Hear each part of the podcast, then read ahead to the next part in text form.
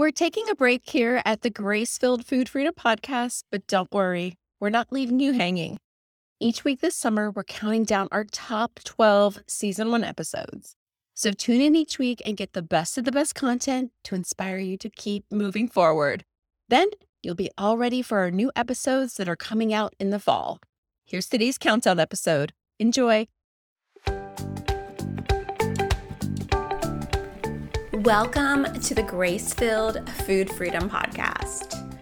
In this podcast, you can expect to be inspired and equipped to ditch diets, eat well, and let your light shine. Every time you listen, you can expect practical tips straight from the Word of God that are going to get you on the road to food freedom today gooey bites of deliciousness that will make you shimmy in your seat because you know that God is speaking directly to you. Are you ready? All right, grab a fork. Let's dive in.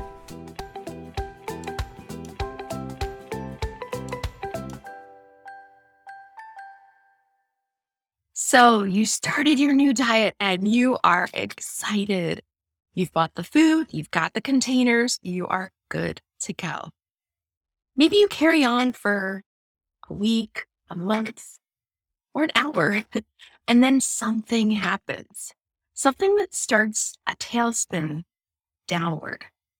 That thing is a slip. And today we're going to talk about managing slips because let's be honest, they are going to happen. And it's not the slip that matters, it's our reaction to the slip. All right, so let's start out by defining a slip. What would you call it? It can look different for everybody. For one individual, it could be something as eating a second protein bar, and that felt like a massive failure. For someone else, it could be ordering two meals at McDonald's. What it is, it doesn't matter. What does matter is the way that it hits our heart. There's disappointment. And when disappointment comes in, when frustration comes in, it is a sign that we have unmet expectations of ourselves. You thought that this was going to happen, but instead something different happened. And now you're frustrated and you're angry and your eating shows it. So as we go ahead and we start to address how we can manage those slips differently, I want to talk to you a little bit why a slip feels so tragic. And this is thank you, diets. Thank you, diets, for making slips, little deviations off plan feel like the end of the world. You see, diets give us the mentality of all or nothing. You're following your food plan perfectly, or you may as well just go to the buffet and clean it out.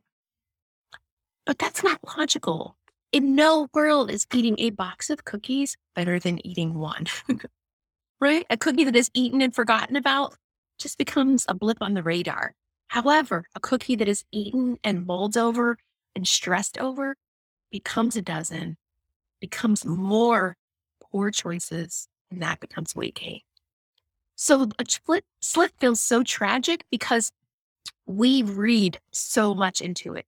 We say that it means it's always going to be like it always was, right? This is evidence that I can't change. When reality, it is actually evidence of change, right? Because no matter how hard you try, you're going to revert to old habits occasionally. And you know what? It's all right. Just like an inventor expects for things to fail in order to learn the proper way to move forward, these slips are teaching you something really, really valuable. So, what does a slip mean? It means that things could be a little bit different. Maybe your needs, your um, physical, mental, or emotional needs aren't being met. Maybe you didn't prepare properly. Maybe, just maybe, something outside of you was causing the problem.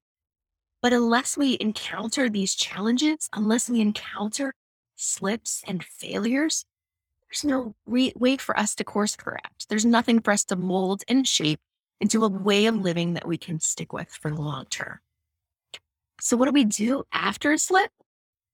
We recognize that it's really not a big deal. Yes, there's disappointment. You want to validate that feeling in your heart. Yes, you wish things would have gone differently but it does not indicate what your future looks like. What indicates what your future looks like is what you do after the slip.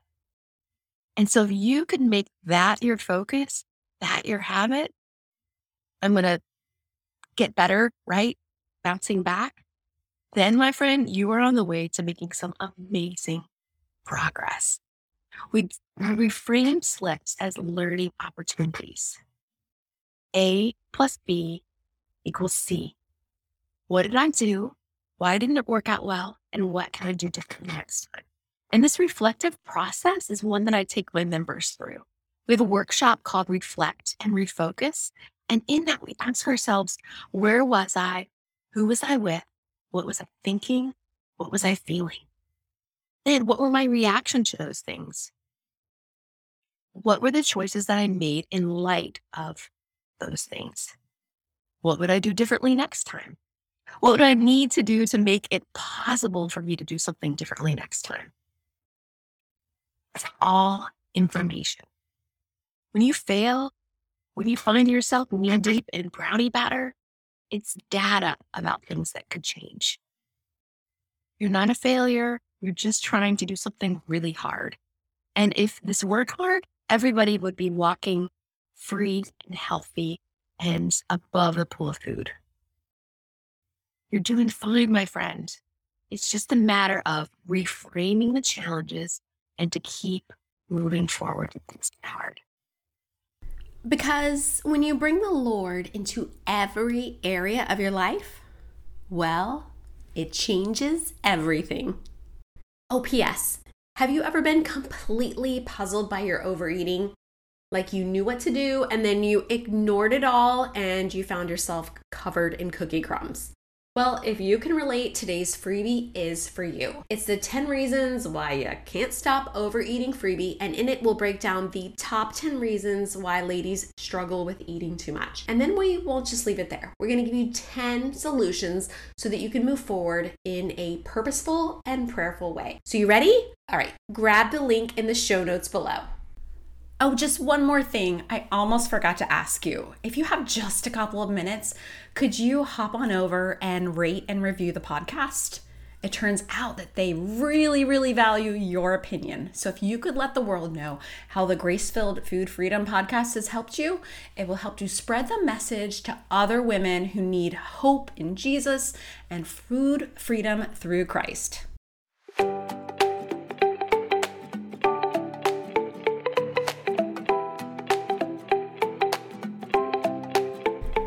Well, it certainly was lovely to spend some time with you, sis. I hope that you're enjoying a taste of food freedom. Now, if you're looking for more of an entree, I'd love to officially invite you to my Platinum program. It's a six month, deep dive, start to finish program that is going to immerse you in God's Word and God's plan for food freedom. You can find out more at gracefilledplate.com forward slash platinum. And while you're there, be sure to get on the waiting list. It is the most fun, most practical, most productive time you'll probably ever spend on a waiting list. Be sure to check it out. I'll see you there.